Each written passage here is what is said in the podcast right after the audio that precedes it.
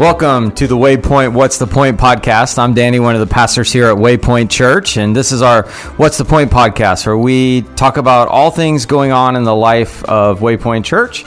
And I am joined this week by. I'm Pastor Lawrence Yu. And Pastor Eric Weiner. And we have a, a important and pressing and just kind of what's going on topic right now. And we're just thinking through how how are we individually as pastors, as followers of Christ, as Americans, how are we navigating the present political climate?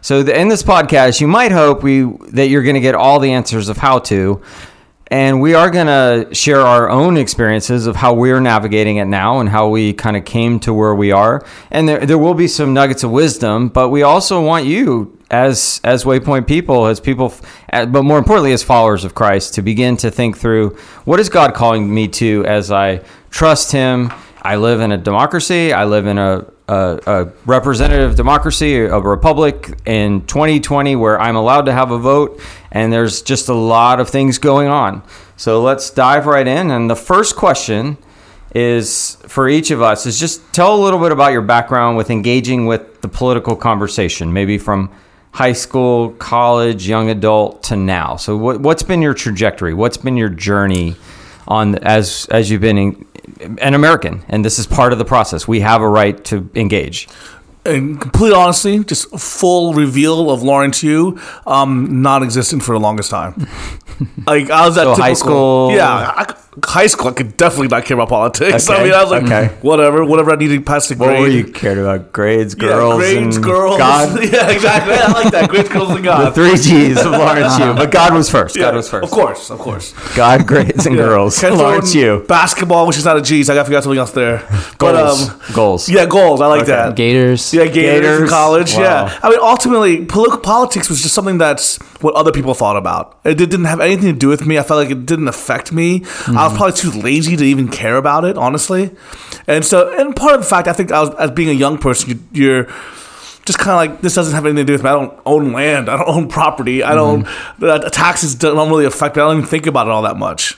Uh, at least in my generation, that's where we were. I think this generation nowadays, young people are very different. They're more mm-hmm. motivated. They're more socially aware, um, which is I think is a good thing. But for me, I just didn't care. It wasn't until I became a young adult, adult uh, now, where I started caring more. And I think the whole political climate has changed. You know, it's not so much um, kind of like everybody's you know, ah, everybody's good. We kind of get along. It's very much uh, you're on one side or you're an enemy now. So it kind of almost feels like it's you pick a team and you mm-hmm. it, you pick the team. You know, Duke, yeah. UNC, Auburn, Alabama. Exactly, like, you're exactly like, right. It's like SEC and football, and you just have to, you know, you you uh, Florida, Georgia, Florida. Yeah, you can't you can't just be like, I don't care, Florida, Georgia. No, if you if, if you like it, you're gonna be one of the. And if you're on the team, you got to buy it. You got to believe in every part of that's the team. Right. Mm-hmm. Okay, so since yeah, okay, so that's kind of your background. How about you, Eric? Yeah, I, I would say, I mean, very similar. I mean, it's definitely. I remember being in high school and friends having conversations about this political party versus this political or this candidate like which one are you going to promote you know you have uh, people who are in the the young democrats or the young republicans and i just didn't really care like it just was not it wasn't something i was interested in i mean you hear the noise and i feel like I, like throughout since being able to vote. So I was actually able to vote for the first time when I was in high school. Like I turned 18 right before, mm. um, oh wow. before the, for the election with Obama and McCain. Oh wow! So I was one of the few people in my class was like, yeah, all you guys are like shouting at each other, but I actually have a say. So guys, people trying like, to sway you, or? like yeah, like people in, in high school, it's like your your voice doesn't matter. Your voice doesn't matter. Mine does because I get to vote. Um, which I mean but but like so so it was definitely that, that people were talking about it, but it wasn't. It hasn't even really been until like very recently, and I think maybe even specifically since doing ministry that it's felt particularly prevalent. Like I like in the sense like a responsibility to know more and even you know lawrence you're talking about with uh, the younger generation gen z knowing more like they're I, I, almost feel like it's good and bad how much they feel thrust into this conversation. I think that social media has has especially escalated it or mm-hmm. accelerated their their uh, maybe. And I still haven't figured out what the threshold is, like what grade or like where at what point you feel like you have to know, like you you feel a responsibility to know or like to have an opinion. Um, but you just you hear all of these arguments, and, and I feel like the arguments are so uh, simplistic, and but then like as as you're in high school, you know how much how much do you really understand the depth of, of what's going on, some of the, the, the intricacies and, and, complexities of, of the different arguments and, and what the different political positions are, are uh, trying to, to stand for. I mean, you just end up hearing this caricature of, of what each side is. And I just feel like it's very, it, it seems like it's been very destructive. It's like, well, is that, is that really a helpful opinion? Like, is that a helpful picture that you're painting of what this side represents? Right. And I feel like that's a lot of what's going on today, and so it's it's hard to achieve nuance in that, right? Right. Because there right. is so much nuance right. in all it, politics. It, it feels like a need to be nuanced, but then like seeing some of these generational differences. I think I think seeing some of that, like specifically with the youth, and then also as it's come up more and just the past two presidential elections, the past two cycles have been more volatile than what I've seen in my short adult mm-hmm. life. That um, that it's it it feels especially prevalent now of being able to navigate these conversations, being able to talk about like, okay, how can we help people walk through these turbulent times where it, it, seems like I mean maybe you spend most of your your week listening to these talking radio heads. How do you how do you navigate that? How do you mm-hmm. like whereas when we're in church or like you're listening to a sermon, maybe you listen to an hour versus 10 hours of, of political talk. Like how do how do you mm-hmm. navigate that? That's a great question. How do you navigate this bombardment of information? How do uh-huh. you parse it? How do you so handle it? yeah. And especially when you're younger you know you don't often see some of the nuances that exist out there. So yeah i think that's yeah. very good questions and, and, don't understand the depth of the problem. So I, it, I think to answer your question danny like with my background it's been i in this journey, journey, I'm on, it's it's very it's very new, but I feel like it's it's it actually is needed. Where I've in the mm-hmm. past felt like I need to stay away from this. Now I feel like no, I need to engage this and, and understand more. Mm-hmm. Wow, I was I was the exact opposite. I watched. I was in kindergarten when Ronald Reagan. I remember watching intently in kindergarten. They put the TV in our class, brought it in on a cart, and watched Jimmy Carter shake Ronald Reagan's hand. I asked my parents, "What's the difference between Jimmy Carter and Ronald Reagan?" I was five, and I followed politics ever since. I was very into it. I mean, I'd go in cycles. I, I definitely had the God girls and in, in, in, football, baseball phase, mm-hmm. and, and, you know, phase. But definitely in high school, I was, you know, I remember making a shirt for George W. Bush to beat Bill Clinton, and I, I hand wrote it. You know, I had my own shirt. I went to a very liberal high school that was definitely more Democrat, so I. Uh, I made a shirt and you know I, in college because I was very politically also in like student government in high school. I chose in college to just take a step back because I wanted to focus on my spiritual life. Uh, so I didn't do student government at Auburn. I did a lot of other leadership things, but definitely always thought about politics. I there were moments when I thought maybe that would be the path that God put me on, but I always intertwined it with theology and stuff. And but I, I felt like I've been engaged since I was little. I mean, I've always, which these past couple years have been really hard for me because as someone who studies history and really loves history, and to see people acting as if the problems we're experiencing now have never existed before, and everything, the world is falling and everything's falling mm-hmm. apart, looking at 1968 and, you know, 19, 1850, the 1850s. There have been many times in American history where we were we struggled like we did. I mean, Aaron Burr and you know the vice the vice president of the United States shoots the Treasury Secretary in American history, you know, and kills him in a duel. So, so, so I, I, so the present climate doesn't scare me as much. But what scares me is more Christians and how Christians are sometimes letting, like you, you were referring to, Eric, letting news sources, whether they're liberal media or neutral news sources, influence them more than the kingdom. And even mm-hmm. pastors are falling into this. So, so I want to step back and say, well, we can look at history, we can look at politics, we can look at policies, but but how can we really just just focus on what is true? What is honorable? You know, Paul tells us, think about these things. Mm-hmm. So that leads into this next question. Since you've been in ministry, ministering to many different types of people, uh, all of us have done some type of cross cultural ministry, and then, but but various types of ministries between youth, adults, senior adults, uh, different even different demographics. Uh, ha- and then you spent years studying the Bible. All of us have a formal theological training, and we thank God for that. How have you learned to navigate political engagement as as you mature as a Christian? Uh, what are some things? And you may not be that fully there yet, but how, how have you learned to navigate the how to engage politically? I think most people at Waypoint will hear this word and be like, "Oh yeah, that's Lawrence's word." I love tension, mm-hmm. and I'm okay with tension. You know, to to me, like the tension of like one side not being right in everything versus another side not being right. in- Some sides being more right than other sides in some things, but some sides being right. I, I'm okay with that tension. Mm-hmm. Some people hate that tension, but I think that's one thing that I've learned while reading through reading the Bible and through doing ministry that it's never just it's not so clear. It's, there's always often that just tension exists throughout most all of Scripture and throughout most all of politics, mm-hmm. and tension's okay, and it doesn't it doesn't wreck me like it does some people. So tension is a is a big word for me that that, that kind of comes to mind even in politics. Mm-hmm. So your present ability to navigate. So when you you're okay with people disagreeing, what you're saying, So- Exactly. because you've learned in ministry that people are going to disagree on things on a small scale, all the way to a large scale. I mean, you can get five theologians, five pastors, five scholars, give them one text of scripture, and they're gonna have five different points on it based on what their kind of meta narrative that they want to try to, or their agenda that they want to promote, or, what- whatever it may be. What's going on in their lives going on- right now? exactly. Yeah, like what they're. And so for me, that's the reality with scripture.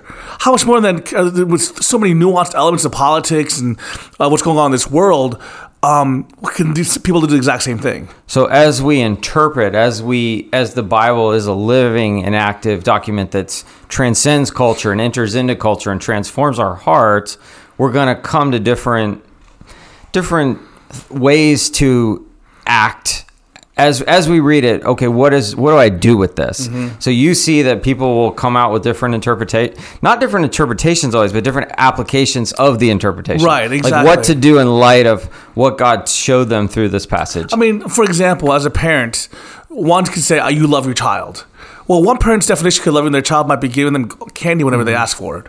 Other people think that's be not like, love. That's not because- love, exactly. like, Another yeah. parent's definition of loving their child is making them play the piano ten hours a day and study and whatever. Another person's definition is let the kid just be free and play all the time. Yeah, free roam, and those that's actually a debate. Like Mm-hmm. which one is better? And there there's probably good research from major universities that say both. That Right. some could pre- say doing this with your children is better, and doing this, and there could be people who pick and choose passages out of the scripture to defend whichever one that they they like to and do. for me, I can live with that tension. I can live with the tension that says it's not necessarily is one way better. I don't know.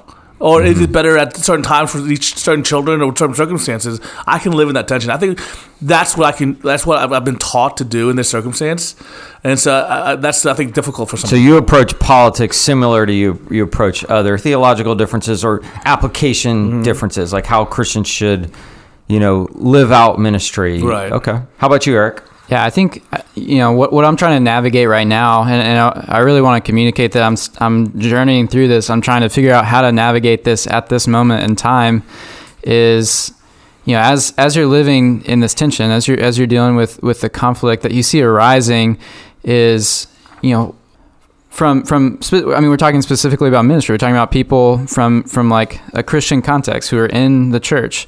There are some there are some views, there are some policies, there's some beliefs that you feel like I just can't separate this idea or this like promoting this policy from my faith. And so it mm-hmm. becomes so inter like my political position, my political persuasion becomes so intertwined with my Christian faith. And then some people even and so so there are differences on both sides. Like which which party is the Christian party? I would say neither. Neither, Neither are. Hundred percent neither. and and so, um, and and even even you know, there's you know maybe you look at one party ticket, you're like, I agree with this, I agree with this, I don't agree with this, I don't agree with this, and then you look at the other ticket of the other major party and you do the same like i don't agree with that i don't agree with that but i do agree with this i do agree with this. But then even within that they're they're like within one political policy i feel like looking at uh, like what's a what's a full biblical ethic maybe I, like I don't want to make things enemies that shouldn't be enemies. Right. And and so, but I feel like the the parties ask me to do that. I feel like they ask me to to be uh, to have a certain stance on this topic, but not on this other topic. And and and so like even that like that's a lot of attention that's being brought out. But but what I don't want to do, and what I, what I do want to push back on, is because I've seen this from from Christian leaders in particular that I, I want to push back on is your your commitment to one party should not or, or to another party should not disqualify you from the Christian community. Like Yeah. saying, if I'm going to vote for this candidate, it shouldn't that shouldn't mean oh you're not a Christian. You don't believe the same things I believe, and vice versa.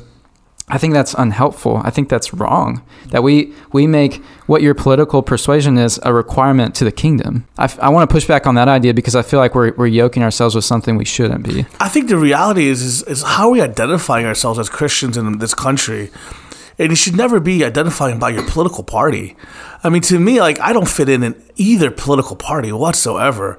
I get, I always talk about it like people used to say, "Oh, Lawrence, are you in the middle? Are you in the middle of the left and the right?" And I'm like, no, because in some ways I'm really right, in some ways I'm really left. So I'm, like I don't fit into anything. So I'm just gonna say I disagree. With, like I don't want to fit into this little label of left or right or Republican or Democrat. Or, I just want to be a Christian who lives out the Christian gospel centered, kingdom focused ethic that Christ has given me. Now, I'm not saying that's easy. I'm not saying everything's going to look exactly the way I think it looks because it's nuanced, but I just don't want to be labeled. You know, I just hate because I'm not at home and definitely not home in either political party. Mm-hmm. Yeah, I mean the good thing is that in Third Corinthians, Paul addresses how to live in a in a society like ours. He addresses elections and disagreements. So Right, how to handle social media. yeah, yeah. So Third Corinthians is, is my go-to source. But no, but I, I make that as a joke. There is no Third Corinthians. I mean, but at the same time, all the principles we need to live out the Christian life are in the scriptures. But it is us living it out in community. So my philosophy is is in how am I engaging presently is I'm trying to listen to lots of voices. Mm-hmm. I'm trying to hear lots of voices. I mean, I generally went along with the Republicans, you know, just because since I was a kid, I just was taught, you know, my parents gen- generally were Republicans. My grandparents, I guess, were Democrats years ago, and then had after Reagan had had kind of moved to the Republican Party, and it was fine. I mean, I had it's, I I knew one or two people at my church who told me that they were Democrats or whatever, and you know, it, it was fine.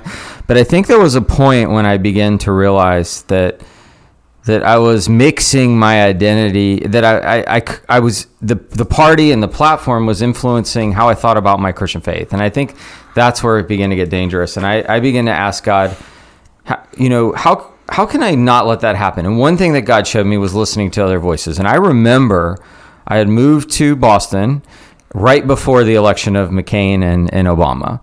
And Boston, I lived in a very liberal city. I think like 80% of the city w- voted Democrat or something. You know, it was just, just a very liberal city. And I was coming back from overseas, and, and the election's in the air, and the economy had tanked. So most people had felt like Obama, whoever was the Democratic person, was probably going to win just because people wanted change from, from the economy tanking. And I, I just remember some of the dialogues that I had with Christians and non Christians. And, and as I listened, I, I began just asking God, God, give me a better way. Give me a better way to process this. Give me a better way to engage. Do, am I going to bet the farm and, and bet everything on a political party? If if if engaging in, in saying that I'm 100% for this party, no matter what, is going to hurt my witness with my neighbor, I, I don't want that to be true. So if putting a sticker on my car is going to make my neighbors want not want to ask me about my relationship with Christ, I'm willing to not put the sticker on my car. And then and then I think God really showed me. This is my favorite example. Is I had a friend, Korean American guy, grew up in Korea, came here as a teenager, and he's like, I'm voting for Obama. And I was like, oh wow. And I just asked him why. He's like, just because I feel like he gets me. I feel like he represents me. I feel like if he's the president, like my people will respect me. He's like, I live here. I have a, a, a he has a degree from Harvard. You know, he's like, I've worked really hard, but no one accepts me as an American. And he's like, and I was like, what about the policies? He's like, you know, when this guy was president or when that guy was the president, the policies are about the same. There's, he's like, but I, I prayed about it and I'm voting for him because he represents me. And I feel like the Republican Party doesn't represent me, even if some of the, I like some of the things. And it, it was, it was eye opening for me because I was like, wow, you know, this guy loves Jesus. He's prayed about it. He's, he's, he, he even made checklists. This guy was a law student, you know, formerly, and he made checklists and he, and I was like, it, it began to change my perspective, and God began to show me that as someone who wants to lead people to Christ, I've, I've got to begin thinking not just how, about these how these political parties frame the conversation for me, but how can the God and God's word and and actually real people begin to frame the conversation of how I engage in politics. So that's that's that's kind of how I got here. Um, any other thoughts on that, or you guys like how you got here, how you're engaging right now, any on your journey?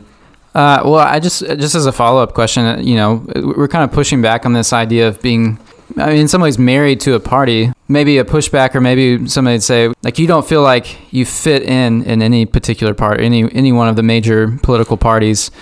But is it then wrong for me? Like, it, would it be wrong for me to to have certain because of my convictions or persuasions to to say no? I'm I'm only voting for this party because I just this is this is what I believe is right. I don't think that's wrong at all. Yeah. I think you should follow your conscience, however the spirit feels led. Uh, spirit yeah. has led you, but I would also question that too, though. Mm-hmm. I think it's so easy to be like, "Oh, well, I'm, I'm just way because it's biblically right." Mm-hmm. You know, and I'd really just question: make sure you're listening to other voices. Are you actually asking the spirit to guide you? Is Scripture guiding you, or is your culture and the radio and the news and how you've always been guiding you? Yeah. But it's, there's absolutely nothing wrong with if your convictions or the spirit leads you to say, you know what? And I, I, it's guiding me to become this party. And here's the funny thing, and I bet you people would push back, which people would say, "Well, Lawrence, why is the spirit pushing so many Christians in totally, totally different directions? Mm-hmm. Isn't the spirit about unity?" There's only two options, so it's not. but you know what? I think no. Sometimes, yes, the spirit is unity, but unity doesn't have to mean we always agree. Mm-hmm. I think there's a beauty in having disagreement and having tension. And these are tensions about policy for politics. These right. aren't. This isn't like questions about you know the gospel and how to live out your faith. And I guess some people would push back and say, "No, Danny, it is. It's black and white. It's it lines up." The, this group or this candidate lines up with the biblical ethic, and this one doesn't. And and I can. I'm not here to fight that argument today. If you want to have a one-on-one conversation with me, I, I'm good at showing inconsistencies on all sides, even inconsistencies in my own life. Every party is hypocrites. I can tell you the formation of the modern Democratic Party was formatted by basically the philosophy of William Jennings Bryan, who was a fundamentalist Christian. Uh, you know, the Republican Party was was the abortion, basically the more pro-abortion party, as late as the '70s. You know, there's there's hypocrisy on all camps, so that's why I feel like, but going back to your question, Eric, I feel like, what if someone wants to run for office? I mean, to win, what if we want Christians in office? Mm-hmm. I mean, to win, you need to be generally part of a political party. Every once mm-hmm. in a while, you don't. But so, what if they say, hey, I live in this area, I want to join this party, or I live in this area, so I should join this party? And and is that okay? And I, Jesus heals a Roman centurion's child. Uh, Peter, the first person that he engages with outside of the Jewish community as a Roman centurion. So I would argue that the scripture itself is saying, you know, there's complications in how we engage with government. Jesus doesn't tell the Roman centurion to quit his job, and Peter doesn't either, knowing that they're aligned with Rome. He just says, change your heart. Now, if if the, if it came with a conflict where the centurion had to choose honor God or honor Caesar, I believe Jesus and Peter would have said, no, honor God. But as long as the centurions could stay in their realm, Peter, it seems like the early church didn't, there, there's nothing in Paul's letters that push back against, you know, these, these type of things. So that, so that's kind of where, where I would say it's okay mm-hmm. if your conscience is clear, but don't say, as a believer, everything my party's doing is aligned up with the scriptures directly. Like, hmm. don't equate your political party or this political philosophy.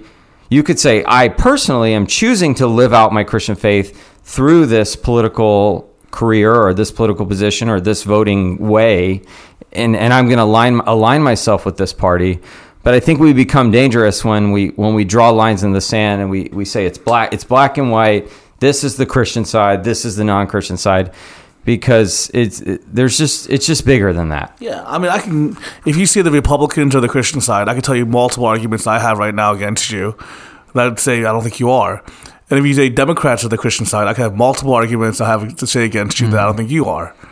So, and as you listen to different voices from different perspectives, poor pastors in poor communities, pastors in wealthy communities, pastors in immigrant communities, you know, you, you listen to the the body of Christ in different parts of the world like the stuff we're arguing about, Christians in other parts of the world don't even. It's not even on their radar.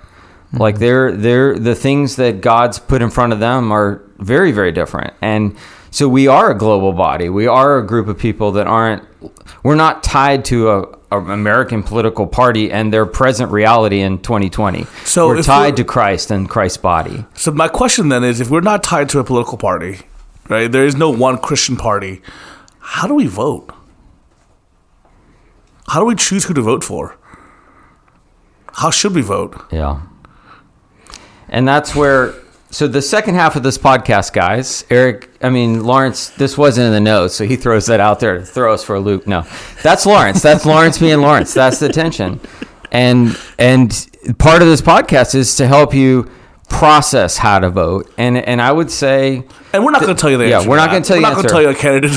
We're not endorsing a mm-hmm. candidate whatsoever. But I mean, the, the question you have to ask yourself is: How's your conscience? How's your as you're formulating your viewpoints? Um, just you have to go with that. But that's a question I think you should ask yourself. So yeah, so what we're gonna do for this second half of the podcast is we're gonna I'm gonna read some tweets from some some pastors, and the each of these pastors is heavily engaged in the process.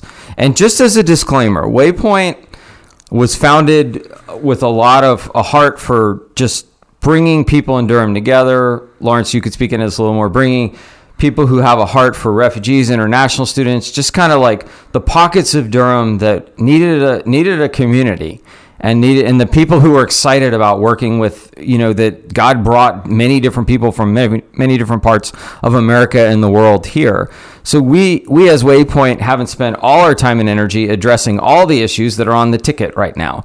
But there are different pastors and different theologians and different Christians who have. So one of these quotes, the quotes I'm going to start with are from a pastor named Scott Sauls. He's a suburban pastor in Nashville, but he previously was in New York City, which is a lot more uh, diverse. And, and here's one of his quotes. He says, Let's not obsess about the kinds of things Jesus ignored while ignoring the kinds of things Jesus obsessed about, such as walking such as walk closely with Jesus, love and forgive, uh, including your enemies, repent often, hate evil, cling to good, attack problems, not people. And he's generally referring to Romans uh, 12 in that. And then he, he has this amazing thing. This is Sauls again. Now, Saul- Sauls just wrote a book called The Gentle Answer. And he did a lot of research on, on how can Christians, particularly Christians in the suburbs, who have a lot of resources, who have a lot of wealth. How can we read the scriptures and, and really let them transform us? And this is this is one of the things he says. He says, Be careful not to dehumanize those you disagree with. In our self righteousness, we can become the very things we criticize in others and not even know it. And then finally, his last quote I want to really hone in on is he says, For Christian politics, this is his advice for his congregation and suburban Christians everywhere. Carefully read the four Gospels, Romans, and James. And he wrote this like a week ago. We had already we rotated our sermon series around, guys, because of the present climate after COVID and just with the election. So we actually read Romans and James as a church, and we're going to do Matthew uh, shortly. So, so part of it, he thinks that these these gospels are unifying gospels that help explain how the Christian community can live together. Then he says, pray and dine with people whose politics differ than yours. Then he says, name one or two weaknesses of your own party. Name one or two strengths of the other party. Vote your conscience, fight evil, advance good. So I'm going to stop here. Scott Sauls, suburban wealth. There's a lot of wealth in Nashville, a lot of wealth in his church. He writes a book as he pores over the scriptures and he comes up with this is this is some advice to engage politically. What do you guys think when you hear this? Um, I love it. I think some of the some of the good advice, some good words that he speaks, especially early on about obsessing about the kinds of things Jesus ignored. You know, Jesus didn't spend his time talking about Roman politics. He wasn't worried about who's in the Senate at Rome. He wasn't talking about whether or not Caesar should invade other lands, or that's not what he was spending his time doing. And I'm not saying disengage completely. Have no one in Christendom doing that, but he was passionate about reaching people. He was passionate about praying. He was passionate about repenting. He was, he was passionate about hating evil and doing what was good. And so, as Christians, if we claim to be claim to be Christians, why are we not passionate about the things Jesus was passionate about? Yeah. And I And- love that. What a and- just good example. And I would challenge anyone out there for every one hour of Fox News or one hour of New York Times or one hour of CNN, just read 10 minutes of the Gospels. Mm. Read 10 minutes of James and see what would happen. Give let's, Danny. let's be a people who let the word and the scripture saturate our minds. I mean, even I'm guilty of this. Yeah, like. I, I'll mm-hmm. just read article after article after article, and we're filling our minds with, with I mean, some of it's good. There, there's, you know, there is common grace, and and some of it might even line up with scripture. But let's let the word infiltrate our hearts. So I, I love that. Any other things on his his mean- things for engagement that struck you? I just like set your mind on things above, not on the earth, right? I mean, the Bible is so rich, in re- renewing our minds and, constantly change, like filling ourselves with what is good, and we fill ourselves constantly with what is controversial, what makes us angry. Right? How many times do we read articles on, on our social media? We read articles that just make us angry, and we keep hmm. on reading more articles that make us angry, or reading more news stories that make us angry, and then tell your friends and neighbors about it. We're filling our things that make us angry, not as things, not on setting our minds on things above. Yeah. Yeah, I, I think you're right. I mean, I think some people, I think we want to be angry. Right. Like we want to, we want to stew in our anger and we want to rally around it. And we want to have a, com- something to fight. Like we, we have to have a something Common to fight. enemy. We got to have, and our enemy is Satan. Mm-hmm. Y'all, We like have enemy one. is we have an enemy, and we have a battle, and it, we have armor, and we have the, we have a sword. You know, the Bible gives us all these things. The sword is the word of God, and we have his armor. We we have an enemy. The enemy isn't the Christian who disagrees with you politically. The enemy is Satan. That's right. The enemy is, and, and the enemy isn't even the non Christian who disagrees with you That's right. politically. The enemy is Satan, and you want to show that person love so you can point them to Christ. And if putting a sign in your yard or, or just spouting out random facts that you're not even a law student, you've never studied law, spouting, spouting out random facts that you heard on some talk show, radio talk show at an event that might not want that person to ever come to church with you or ever enter into a spiritual conversation, I would say is not is not the best witness. Mm-hmm. I would say God wants us to be gentle. He wants us to be kind. He wants us the fruit of the spirit should be the number one thing your neighbors think about you, not your political party or how angry you are at this issue. That's good. So if your neighbors, when they say, "What's what's so and so?" I'm not a Christian, but so and so Christian in my neighborhood, man, he's kind. Gentle. He's gentle. He's Patient. patient. yes. He shows love. yes. Uh, no, he's crazy about this one issue. He thinks that if we if our water bills don't go down, that the mayor of whatever is the worst person ever. You know, uh, uh what do you want to be known by?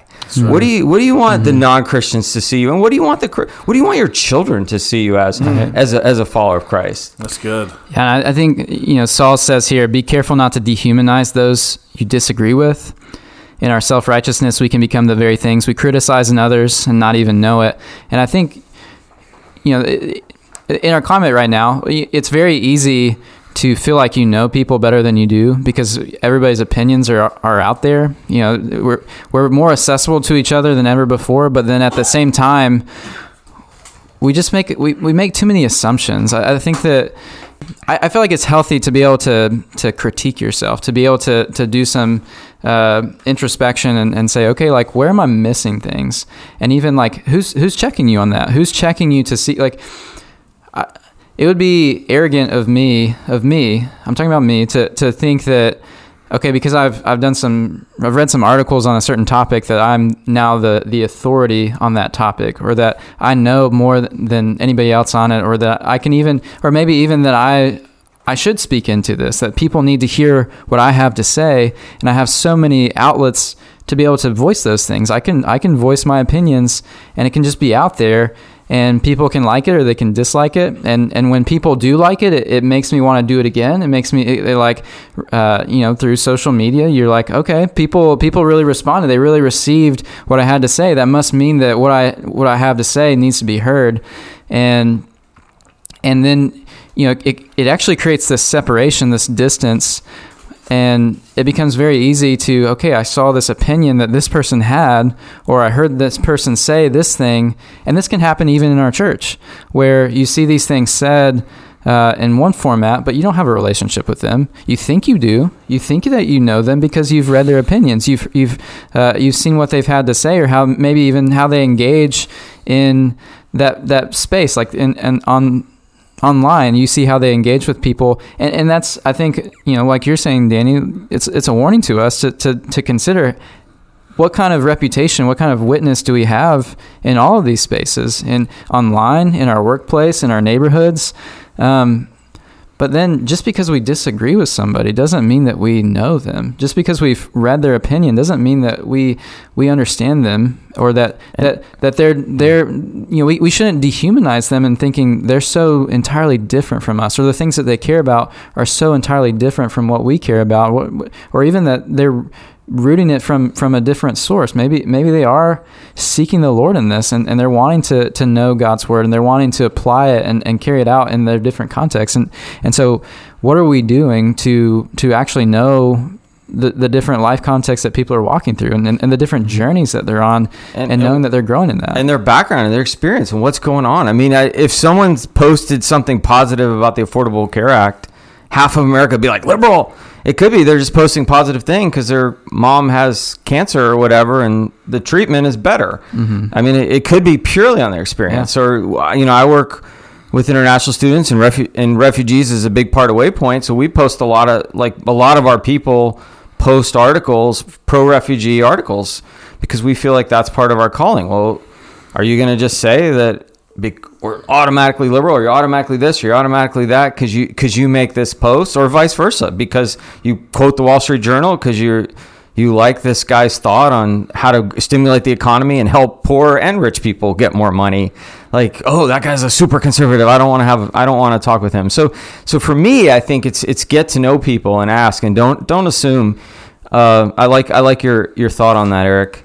I'm gonna I'm gonna read another quote. This is this is another suburban quote. You know, suburban pastor are very close to our hearts, close to us personally. J.D. Greear, and he says, if Simon the Zealot and Matthew the tax collector could get along as Jesus' disciples, then there is no political division that Jesus can't heal and it says hashtag flags. I have no idea what that means. I'm not. I think I, that's the sermon series. Oh, that's the sermons. I was like, I'm not cool or anything. Uh-huh. I've, I've never used a hashtag in my life, so so I, am kind of I'm kind of out of the. I'm still I'm I'm definitely Gen Gen X at heart. I'm I'm still figuring out hashtags, but but okay. So JD, suburban pastor to his congregation, he he feels like, I mean, I can't even if you barely study the Bible. Like Simon the Zealot and Matthew the tax collector would literally be. Think of the most liberal person you know who who's a Christian, who's at least a little bit claiming Christ, and the most fun, and the most politically conservative person, and the most politically liberal, and put them and say, you guys are on the same group.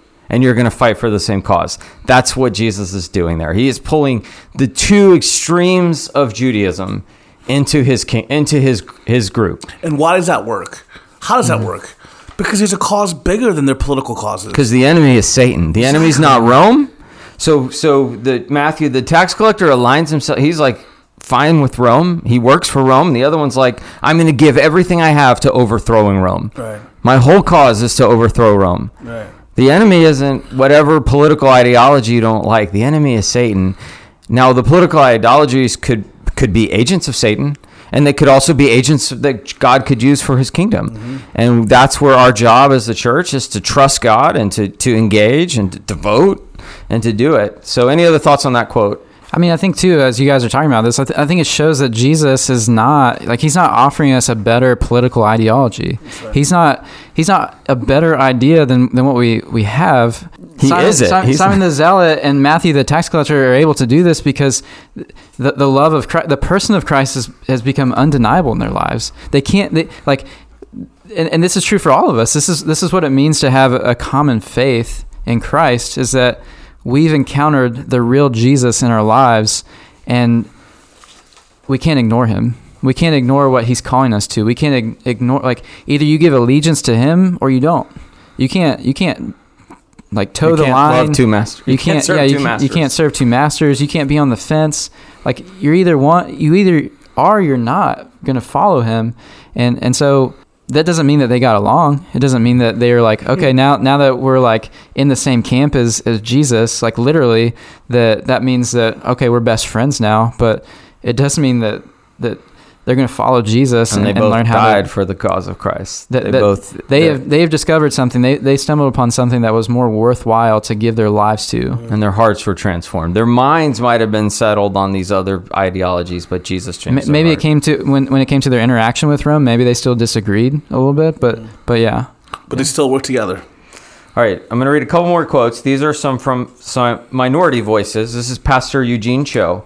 If Christians don't take the first step to humble ourselves and become less testy, less defensive, less easily offended, and less vindictive when we experience milder forms of oppression and criticism than the global norm, who will? Mm. I love that. Love that, Eugene. And what Eugene's quote is really talking about is, is in this context where Christianity has been the power, right? Mm-hmm. The Christianity has been the religion of the majority. Christianity has been the one that was persecuting other religions, not being persecuted. Right in this day and age, yes. Say that I'm not, I'm not not saying there isn't any little bits of persecution against Christians now. There probably is a little bit here and there. But what Eugene is saying is, when we come face to face with little bits of persecution, how are we going to respond? And if we respond terribly, testy, like an angry child who got their toy taken away from them, if that's how we respond over a little bit of persecution, what does that show the world who are re- the Christians who are really being persecuted? Yeah. You know, I love that because we've been, I mean, let's just be honest here, in our society, in our culture, we've been the religion of power. Mm-hmm. You know? And it, it might look like, and I understand the fight for a lot of people is, well, we don't want to lose being the religion of power. Mm-hmm. But can I say something? I don't think Christianity knows how to really We shouldn't be the religion Yeah, of power. it was never we should be to be the the religion, religion of of the weak and the religion of the humble and the religion of those who fall on their face and say the only power is is the power of the Holy Spirit living in us to to love our neighbor and to and to serve God. I was having a conversation with somebody recently, and I said, as of right now, still in this country, even if you're a Christian or not, you cannot become president of the United States if you say you're not a Christian. Mm-hmm. It's just not possible in this country. Right? You, you have to, even if you're not Christian, you have to say, I go to this church, I do this. That still shows that it still shows the case that the reality is we're still the religion of power. Well, all right, I'm going to read two more quotes, and these are from African American pastors. Uh, Philip Holmes says, Don't be surprised when standing up for the truth and attacking cultural idols comes with a price. Your reward is in heaven. Stand firm no matter the cost. And Phillips Holmes is mostly, even though he's African American, he's mostly been in suburban white contexts. Um, I think he's actually like a maybe like vice president at RTS. or- yeah. So so he Presbyterian. He's he's been in a lot of spaces. He's not you know just he's not more in the inner city. And this is Thabiti. I always say his last name wrong. You got what is Anya it? Buile. Uh, there you go. See Eric's. I can say Chinese because I I've lived there, but yeah, certain names are harder for me. But th- I love this quote. Thabiti's a pastor in D.C. Correct. Uh, pastor Ah. somewhere. His congregation, he has a mixed congregation, but he definitely is a voice for those who aren't. Their voice is not heard in in a lot of evangelical spaces. And he says to be politically homeless is one of the best things that could happen to the spiritual lives of people who are elect exiles. And that's a quote from from Peter, sojourners and strangers. Politically homeless better fits the Christian's true identity let's live into that identity. So I want to end with that. How do you, how do you guys, when you hear that, he's not saying, like, back to Eric's quote earlier, don't be part of a party. Like that, like it's not saying that you're not allowed to use the system to engage the system. Like I said, Jesus didn't tell the centurion to quit his job, but but we are technically America is not our citizenship ultimately. Our citizenship is in heaven. So any any final thoughts to leave us with? even the whole kind of founding of Waypoint Church, the name Waypoint came from this idea that um, along a journey there's waypoints. You know, there's mm-hmm. kind of stuff. So kind of establishing that we're as a people here on this earth, even in this church, it's just a waypoint. We're not home yet. We're all sojourners. We're all elect exiles. I love elect exiles. That term, I love preaching on that. It was one of my favorite sermons I got to preach on. Is speaking of the term elect exiles is that we're not home yet. We're sojourners. We're here for a purpose at a certain time, but this is not our home. And so, even like the idea of Waypoint Church as our identity has always been rooted in this that this is not our home. And so, as diplomats and as ambassadors in a country, how should we then view our relationships in this world? You know, and it's just a different way of looking at it. Because I think so many people put all their identity, all their chips mm-hmm. into I'm an American. Mm-hmm. You know, And this America is a phenomenal country. And I thank Yeah. God for America. I thank God for the freedoms we have and what America has done as a country. But America is not our home. It is not our identity. You know, being an American is not your number one identity. And we're thankful for America. We're thankful that God gives us that we can set up a church like Waypoint and we can create wealth and we can create this wealth to build God's kingdom. So it's not we're not anti-American. Actually, we love what God's done, but we're also saying that our yeah, that our identity isn't isn't our citizenship is in heaven, but we're blessed to be part of this country and we, we want to we want to use the opportunities and be a steward of all these things that America provides to build Christ's kingdom and, and advance the goodness and the, and the, the things of, of Christ. Yeah, you know, it's not wrong to seek the welfare of the city. It's not it's not wrong to want to see um, the the nation that you're a part of, the nation that you've grown up in, the nation that you have citizenship to to to prosper and flourish, and and to and, and sometimes that means addressing wrongs and saying no. I, I really want us to do better. I want us as as a community, as a as a country to, to be better than, than what we've been and to, to grow in these ways and, and to celebrate other ways to, to be able to see that we have see, see what we have done what we do stand for and and to what, what are the values and and um but And- then when it comes to you know affiliation with politics or political parties as, as as you're working through that what like Lawrence you're saying what is our relationship in these spaces where we don't have to be obligated to go the same way that other people are. Maybe maybe you, you do end up falling in one group or the other, one party or the other, but it doesn't mean that you have to embrace it holistically. That you have to say, no, I'm I'm all in. I'm I'm I'm going all in on this, and everything that they stand for, I'm going to stand for. Mm-hmm. There, there's going to be, I, I would imagine, and, and I think that Thabiti's saying this is, if you do step into a, a political party, there should be some tension in that. There should be things where you're like, man, I it, I really wish that they wouldn't go as as far as they are on this topic, or I wish that that we would go farther on this topic. Or I wish we would stand for this more, while still championing some of the things that they are promoting If- and saying th- these are good things to to fight for. Yeah, if the church can be filled with idols, cultural idols, the church, Yeah. where the scripture is our centerpiece, how much more can political parties and these mm-hmm. other structures mm-hmm. just be filled with with with cultural idols? So it's yeah, if if if you align with everything all the time, then you're probably not aligning with scripture. And that, that goes back to what uh, Philip Holmes is saying is, you know, if, if, if you are addressing a cultural idol, if, if you are rubbing up against that, or, or maybe somebody's rubbing up against that for you, uh, are you getting upset about what people are, are attacking or addressing or, or calling out as an, as an issue because of your identity in Christ and, and what, what God's word has to bear on that? Or is it rubbing up against something that you love that, that maybe is an idol in your life that you need you, you need to search out and, and ask the Lord to seek your heart in? Wow. Yeah. Closing out is, is some of the ideas when it comes to talking about politics is that we're afraid to do it. Even us as mm-hmm. pastors to do this podcast, we're a little afraid. Yeah, we're like, man, should we do this? Are people going to be mad? Are we going to isolate people? But we've got to deal with it because this is our reality, and we love you guys, Yeah. and we want you to engage, and we want you to love even people who disagree with you. These are your brothers and sisters in Christ. Let's let's be like you know the zealot and the tax collector who can come together and be unified in Christ. I mean, let's show the world how different that looks. Let's show the world something different. Yeah. Yeah. Thank you, Lawrence. I'm going to end with this Romans 12. Love must be sincere. Hate what is evil. Cling to what is good. Be devoted to one another in love. Honor one another above yourselves. Never be lacking in zeal, but keep your spiritual fervor, serving the Lord. Be joyful in hope, patient in affliction, faithful in prayer. Share with the Lord's people who are in need. Practice hospitality. Bless those who persecute you. Bless and do not curse. Rejoice with those who rejoice. Mourn with those who mourn. Live in harmony with one another. Do not be proud, but be willing to associate with people of low position. Do not be conceited. Do not repay anyone evil for evil. Be careful to do what is right in the eyes of everyone. If it is at possible, as far as it depends on you, live at peace with everyone. Do not take revenge, my dear friends, but leave room for God's wrath.